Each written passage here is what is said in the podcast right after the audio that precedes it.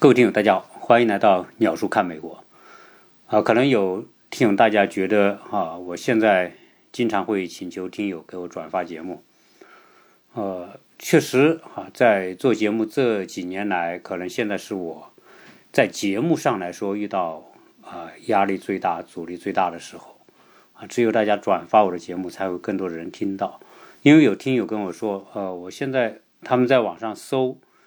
美国新生活竟然搜不到了，所以呢，啊，影响大家收听我这个节目，当然更影响啊新的听友来来接触到我的节目，啊，所以我现在呢就，如果大家还是想听鸟叔的节目的话呢，啊，大家改一个搜索方法，大家就改，呃，搜索，就你搜索鸟叔看美国，那搜鸟叔看美国。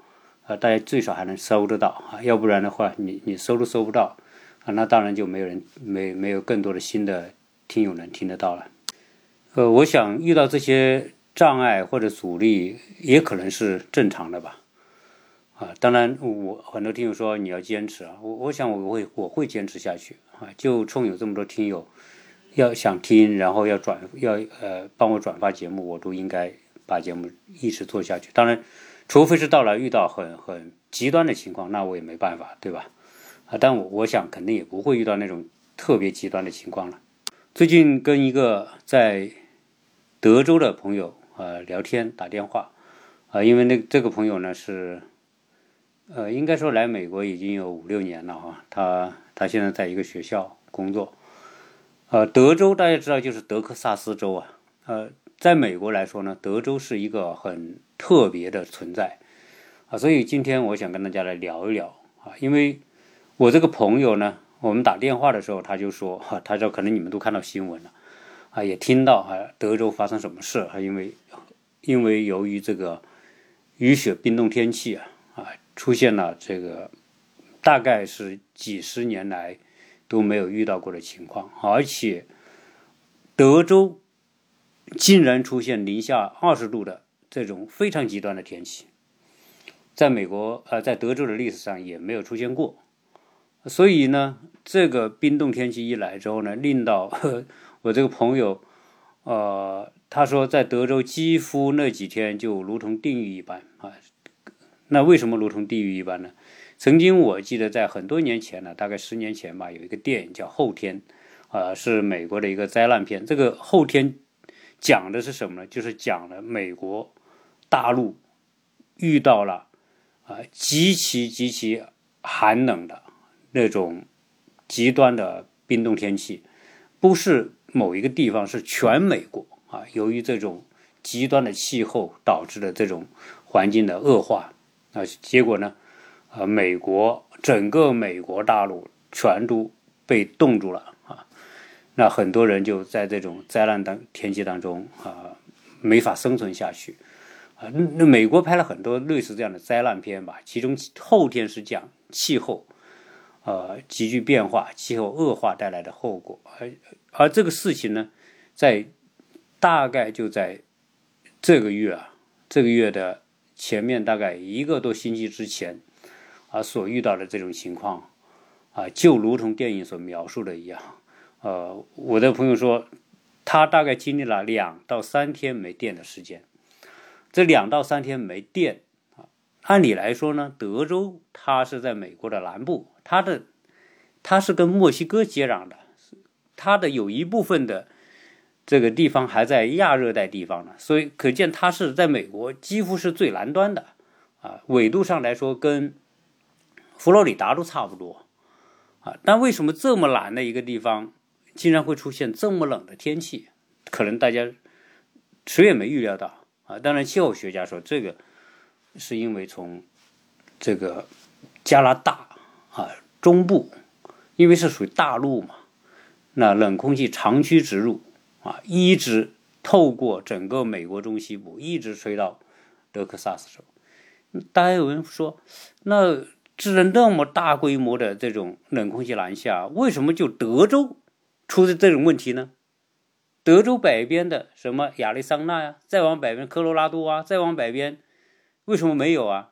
对吧？什么南达科他、北达科他那些呃，俄亥俄为什么没有出现这种冻得不行的情况呢？为什么偏偏就是这个德州啊？这个就是一个呃，因为说这历史上都没有预料到会有这样的情况嘛。因为德州这个地方在冬天来说一般没这么冷，大部分情况下都是在十度左右啊，低于零下五度的时间都极少极少啊，低于五度的，低于五度的时时间都极少极少，大部分在十度左右啊。那既然是以前它的气候环境是这样，那所有的整个德州的这种啊能源供应、房屋建筑、公共系统，它都是按照比较热的这样一个环境来配置建设的。我都有，它最南端的休斯敦都和都处于亚热带这样一个地方，那有什么理由说哦，它不按照这个系统来建设呢？正因为它按这个系统，比如说房屋保暖，比如说这个冬天的取暖的这种系统和设施，它就不像北方，北方的房屋它的这种保温保暖的作用可能就做得更好。那正因为是这样一个情况吧，它的整个的建筑标准、公共设施的标准，包括冬天的。这种发电和热能供应的这个标准，都是按照它这个环境比较热来配置的。结果突然来了一股强冷空气，把整个德州大部分地方都给冻住了。啊，这个温度呢，就直接下到零下十度到二十度。零下十度到二十度，同志们是什么概念？就是说，差不多就是我们中国东北的吉林长。吉林和哈尔滨那种那种冬天的温度啊，零下十几度啊，当然东北还更冷，哈尔滨更冷的地方，零下三十多度，甚至更更冷的，你到漠河到这个这个乌苏乌苏里河那个跟俄罗斯交界的地方，那可能零下四五十度也有，对吧？但大部分情况下零下一二十度，那已经冷的不行了，一一盆热水端出去往空中一甩，这个在空中就从七八十度的热水一下就冻成冰了，就就它冷就是这种情况。那 德州这种地方，你想想看，根本都没有做这种准备了，突然来这么一股强冷空气之后，就把整个德州整个系统都给打乱了。好，说到这里呢，跟大家再介绍一下德州啊。德州是为什么说是美国的一个神奇的存存在啊？这个国家的历史。它就很有意思。德州本身呢，它早年并不是属于美国的地方，早年它属于墨西哥的一个州。在十九世纪二十年代，也就是一八二零年左右，德州它作为墨西哥的一部分，那也跟随着啊从西班牙独立出来了。那从独立出来之后，它成为新独立的墨西哥的一个州。但是这个州是什么情况呢？这个州我是属于人特别少，地方特别大。这德州有多大呢？那德州大概六十八万平方公里，啊，跟中国对比来说，相当于中国的四川省那么大。啊，我记得四川当时是七十多万平方公里，但后来把这个二十多万这个重庆给划划出去了。啊，那那可能比四川要大一些，六十八万平方公里。是美国的，从面积上来说，第二大的州。美国最大的州是阿拉斯加，在美国的西北角，在白令海峡那个地方，在加拿大的西边那一块啊。当时花七百万美元从俄罗斯买过来的那一块地最大啊。德州第二大，德州是美国从各个方面角度来说都是属于排第二的啊。首先从面积排第二，人口排第二，美国的人口最。多的州是加州啊，大概四千多万人口。德州呢，两千八百多万人口，啊，所以在这一次的这个美国选举，大家知道，德州的选举人票历来在美国就排第二，第二多啊。那同时，德州的经济在美国排第二，美国排第一的仍然是加州。呃，德州的经济总量占全美国的这种比重大概百分之八到百分之九。德州的人口也占美国的百分之八到百分之九。德州全年的 GDP 大概一万三千亿美元，一万三千亿美元啊，就是一万多亿美元吧啊，这个跟跟跟我们的广东省好像，广东最近应该说是，呃，可能比德州还高一点，因为广州我看到最近的数最新的数字是十一万。亿人民币，呃，也就是说，相当于一点五万亿美元左右啊。所以，啊，德州在美国是一个非常重要的州啊。那同时，呃，我们也看到德州什么呢？德州的这种发展趋势很快。德州有三个重要的城市，一个是它的休斯敦，是它最大的城市，也是它的首府所在地。好啊。然后呢，还有一个奥斯汀啊，还有一个呢圣安东尼奥，这三个城市构成了德州的一个经济金三角啊。由于这三个城市都有非常重要的大学，所以呢，这个加上德州可能这十几年来应该说是美国发展最快的一个州啊，它的各种科技的发展，因为它基础好。德德州这个基础有多好呢？首先，它地方大，人口也够多，啊，同时德州的能源是在全美国最重要的。德州的能源，它的气，它的石油大概占全美国的四分之一，天然气占美国的三分之一。你想想，这一个州就占那么多，所以你看。德州的传统的石化能源，那石油、天然气，它的开采量是最大的。那那或者大家要问了，你既然你的能源是最大的一个州，你产那么多天然气，产那么多的石油，你发电不就用这些东西吗？那你怎么还会缺电呢？一个冷空气下来，竟然把把整个德州的整个电力系统、供电系统全部给给摧毁。基本上就没电可发啊！当然，这个话就是说回来，因为还是 没做好准备。当它的电力系统的发电系统、风能系统，它的风能也是全美国最大的风力发电，就清洁能源。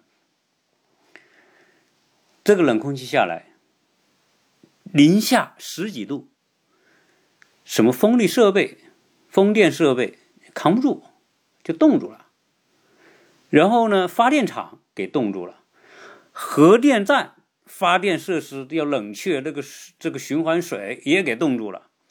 其他的发电厂、其他的采这个石油开采以及天然气的开采，在这种 零度极端的这个零下十几二十度的情况下都没法运转，那机器系统没法运转，什么发动机、柴油机各都给冻住了。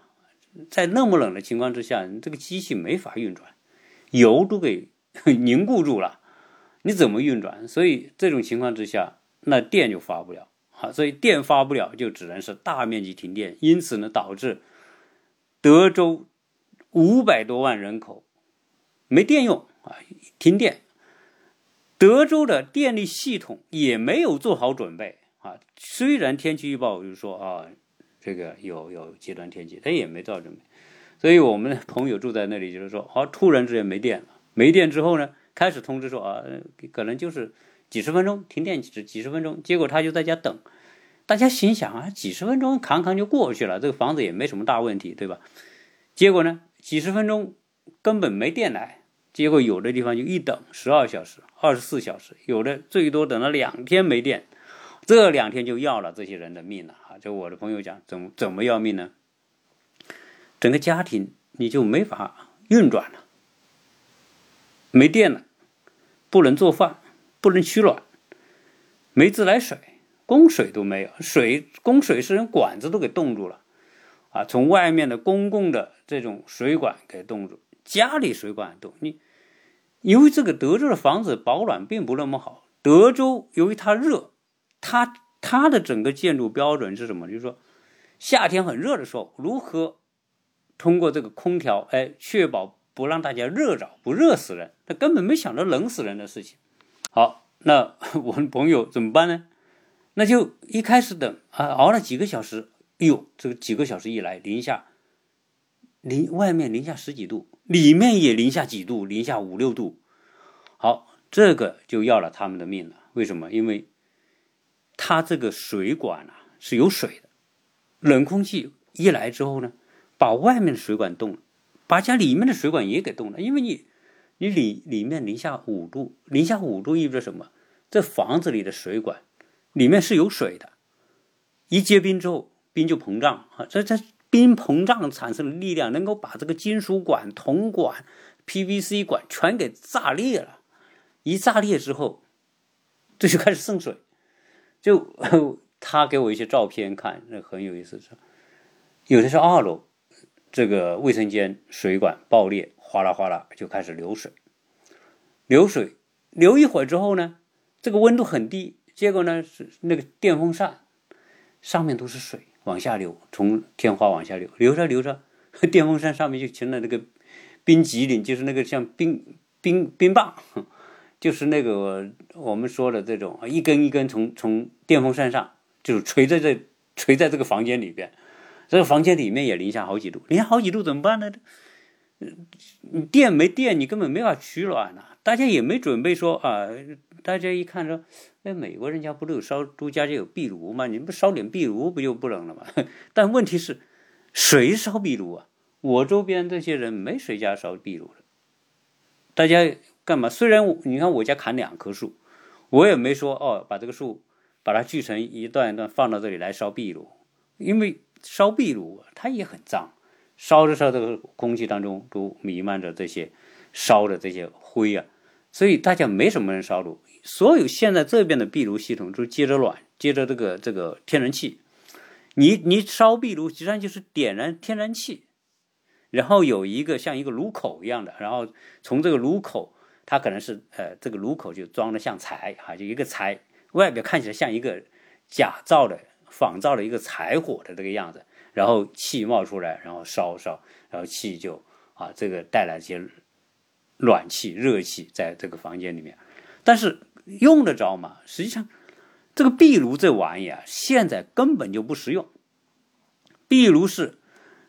欧洲人开始用起，然后美国这个欧洲人来美国、美洲大陆之后呢，建房子那个时候必须建壁炉。为什么？那时候可没有天然气，也没有石油，没有这些东西。你冬天去了，你就必须靠壁炉啊。所以美国的房子哈就一直保留有壁炉这个传统。而加上美国呢，柴火到处都是，容易获得，所以这个壁炉到现在为止，这个建筑还修壁炉。但是呢，它已经不再烧柴了，都是烧天然气。那那就为什么德州这次来壁炉起不到作用？大家不准备柴火，谁准备那么多柴火去买？那买柴火很贵的。你如果像我家哦，要砍两棵树，那还好。这这两棵树砍了之后呢，你你你把它劈成这个柴放到这里可以用，对吧？但是我们也，嗯，冬天都不烧柴，那我也不要，就让它全部拿走。啊！我要留着我自己累得半死，然后去砍砍放到这里，我又不烧干嘛？我就不要，他拿走。所以大部分美国人家里是没什么柴火的。所以德州冷空气一来，壁炉也没用，没东西烧。有些人一看没东西烧，冷怎么办呢？烧家具呗，看看哪些家具不值钱的，对，是木板的能烧的，就拆吧拆吧往这个壁炉里扔，然后把火点着哈，因为它这个。呃，虽然它是烧天然气，但是它的烟囱有用。你点着火之后啊，你烧了之后，它这个烟往上走，啊，这还是能用，啊，就但是你这个烧家具能烧多久啊？你你烧一会儿就烧没了。所以 很多人烧壁炉、烧家具没用，怎么办呢？就开始穿棉袄。啊，德州这个地方本来就不冷，这个所以大家的棉袄可能也不多，啊，但是有的衣服就往身上穿了，只能这样，然后。哎，有有个哥们，他就说，他正好有一次去这个这个阿拉斯加旅游，买了那个风雪服，专门在防风雪的 啊，这在家里穿着这个衣风雪服来御寒啊，要不然这个刺骨的寒风就往里钻。好，那没有水你也没法做饭啊，没有没天然气你也没没电没天然气你也没法做饭。结果呢，这些人只能到外面去要吃的。啊，当政府也没做好准备，政府很多地方什么酒，有一个人他一个邻居从医院出来，本来住在家里，冷空气一来电一停，问题是他说这个病人在家里要干嘛？这病人在家里他有一个设备要维持这个病人，比如说这个调理呀或者呼吸呀，这他需要这个电，没电这个就就不行，这个病人可能就扛不过去，这怎么办呢？就找你。隔这个这个最近的有没有酒店啊？就是他想到酒店，酒店有电嘛？一般大部分情况酒店都有自己发电系统啊，能够对吧？你说没电，但是有些没有发电系统的，那你自然照样也没电。那些有电的，这个时候很多人为了救命，那就都订房啊，住到酒店去。这酒店的价格一下就翻了好几倍，一翻翻四五倍、五六倍。他说 一个病一个客房。一天一千美元，啊，就是为了，因为有有暖气，大家就只能花这个钱去。结果那个病人也没办法，啊，这那但最后还是啊，反正找到了一个地方能够能够解决这个接电的问题，啊，所以又冷又没吃的，好，问题又来了。你说忍个一两个小时可以，但问题是你搞两天，两天之后呢，这些人干嘛？也只能躲在家里，你到外面去更冷，对吧？一开车，冰冻天气开车没法开，外面都结冰，结冰之后一下雪结冰，结冰之后呢，路面全是这个硬冰。我记得零八年的时候，我们国内出现了一次南方的这种冰冻天气，就是湖南、江西哈遇到那种，那那因为湖南、江西冬天原本是不那么冷的，结果呢来那么一次极冻天气。冷空气长驱直入，你看北京没事，东北没事，结果呢就湖南、湖北有事，因为湖南、湖北的系统，包括公交系统，什么铲雪的、除冰的，根本没这些系统。人家北方一到冬天，这个铲雪除冰，那那非常熟练，就把这个雪冰给除掉了。但是这些省没有，这德州也一样，他也没这些设备，结果呢也没法除雪，没法除冰，这车又开不了。所以你要说啊，到远处办点什么事，说朋友来哦。美国人有一点还是好，就是说大家在遇到困难的时候，还是有很多人会伸出援手啊，邻居之间互相帮忙，朋友帮忙。但问题是，在美国出门必须开车，这人都分得很散。那你这个冻成这个样子，是吧？你路也没法开车啊，就这个时候大家只能困在家里啊，家里也零下五六度，那 就把所有的被子、毯子全给往身上裹啊，然后啊，后来。挨了一两天之后，慢陆续续来电，啊，来电，但是那电不稳定啊，来一会儿停一会儿，来一会儿停一会儿，大概整整两到三天时间啊，很多地方哈就遭受这样的，所以几百万人都没有，没电没水，上厕所没法上，因为你上厕所 这个水，你你没水没没有水可以冲厕所，那怎么不臭嘛？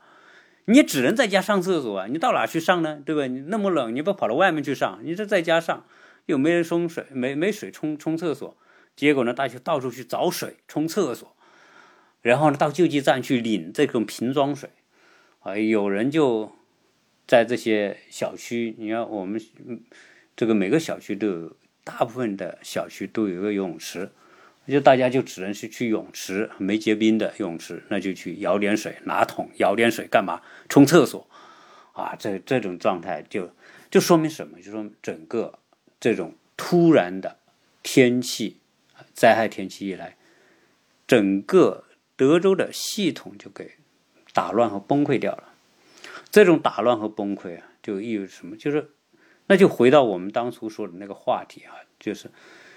就是说，现在的人类啊，科技给我们带来很多的舒适，很多的便利，很多的这种好的享受，对吧？你看，冬天大家家家都有中央空调开着，你也根本不会觉得冷。你看美国人大部分时间就穿个短袖，就是冬天美国人也穿个短袖。为什么？只要你在室内，你们麦当劳打工的，你看这麦当劳打工的，星巴克打工的，什么沃尔玛超市这些收银的，很多男的他们胖，不怕冷，怕热，所以他们在冬天都是穿个短袖在这里上班做事。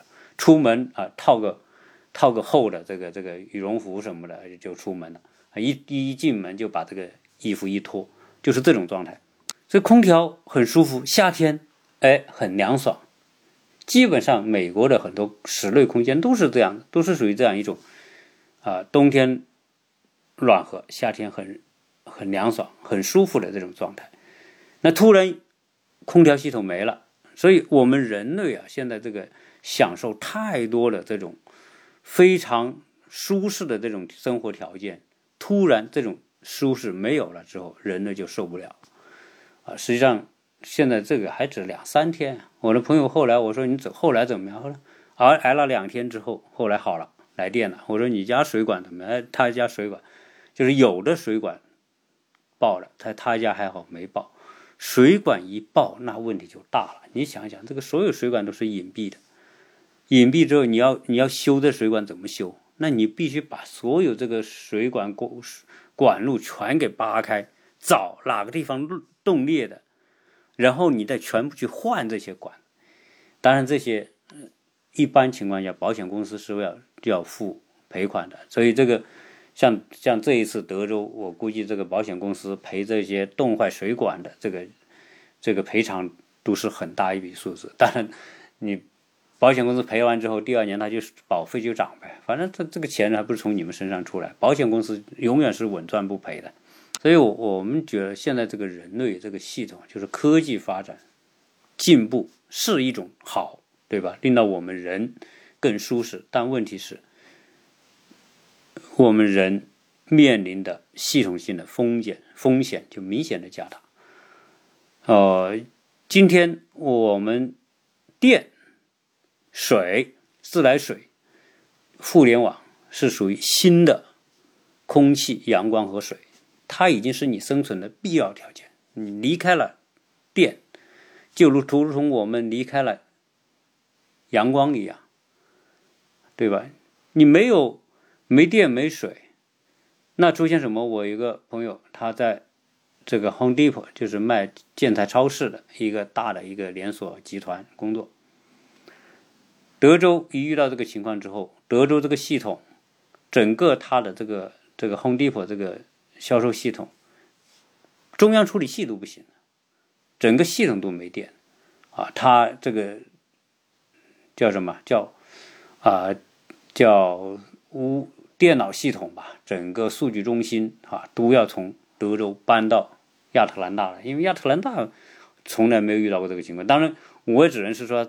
没有遇到过这个，但会以后会不会遇到呢？不知道啊。但是亚特兰大是肯定不会遇到德州那个情况的。原因很简单，因为亚特兰大的北边有一个一千多米高的高山啊。你再冷的冷空气，你要翻过那个高山，你已经你已经就不那么冷了啊。这个攻击性就不那么强了啊。所以他把这个，因为这个亚特兰大是 Home Depot 的总部嘛，所以他把这个数据中心不得不搬到这边来。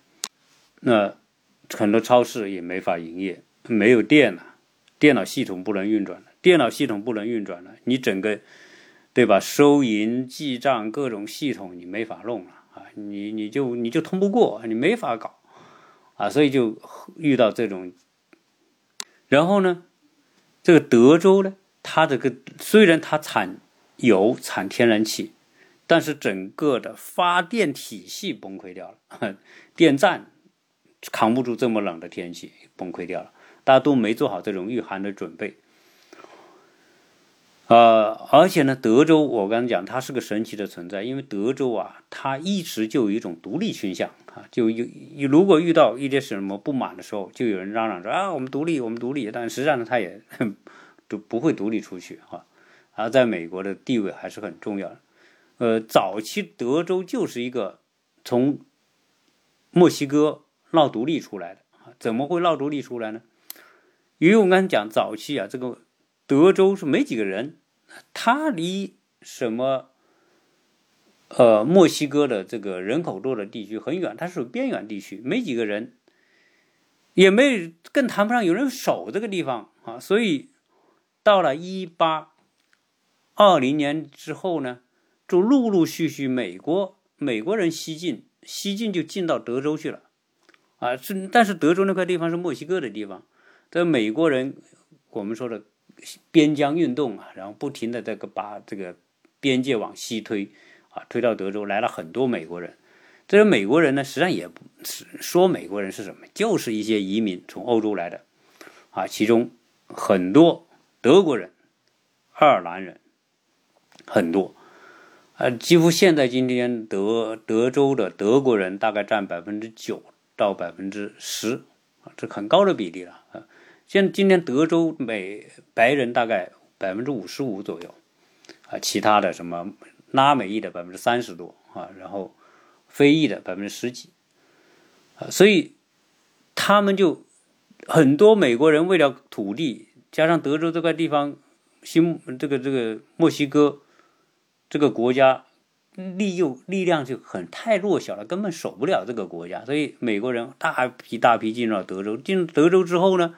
结果美国来的人竟然占了多数，占多数之后，然后到了一九三三五年，他们说不行，这个地方都是我们美国人在这里开发拓展，这个地方我我们不能是墨西哥的地方，我们要独立。结果呢，这些美国人就闹独立啊。结果在一九三五年让让独立，到三六年真的就宣布独立了。那没办法，你什么？因为人美国人多，啊，你又不能说一下就变成哦。美国那你就明显的侵略别人嘛，对吧？不行，所以他先搞了那么一出独立。所以一九三一一八三六年，新墨西哥，呃，这这这个德州宣布从墨西哥独立出来，成立一个孤星国啊，德就是孤星，一颗星。今天德州的这个星，这个州的这个旗就是一颗星的，所以叫孤星啊，叫孤星州啊。然后呢，哎，他德州宣布成立德州。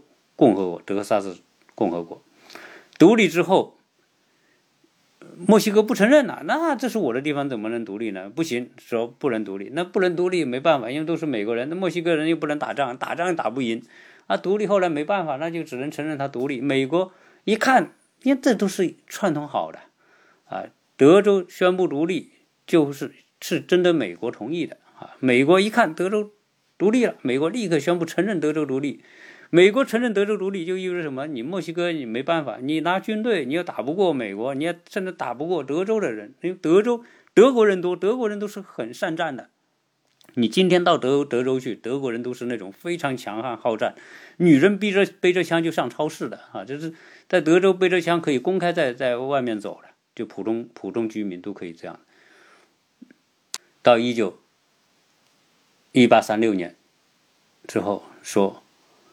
呃，到一八四五年啊，过了七八年，然后就德这个德州共和国说不行，我们要并入美国，啊，就就请愿呐，然后不停的跟华盛顿沟通啊，怎么并啊，怎么弄啊，最后七弄八弄，哈，就宣布归属美国，他加入美国嘛，啊，所以他成为美国的这第第二十八个州吧。啊，就是德州就成了美国了，所以你看德州是这么来的。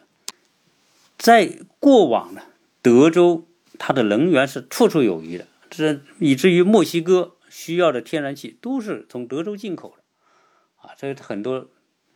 结果这一次来了一个大反转，那一个冷空气一来之后，把这个电力系统摧毁之后呢，没 电没电，就只能去找墨西哥寻求帮助啊。那那没办法啊，当然这个这个都都是属于这个短暂的啊，很快这个也就过去了。到现在这些冷冻啊、冰冻这个各方面就慢慢的就好起来了。这个德州的情况啊，给我们一个特别大的警醒，就是人类现代生活、现代的科技、现代的经济、现代的市场、现代的管理体系。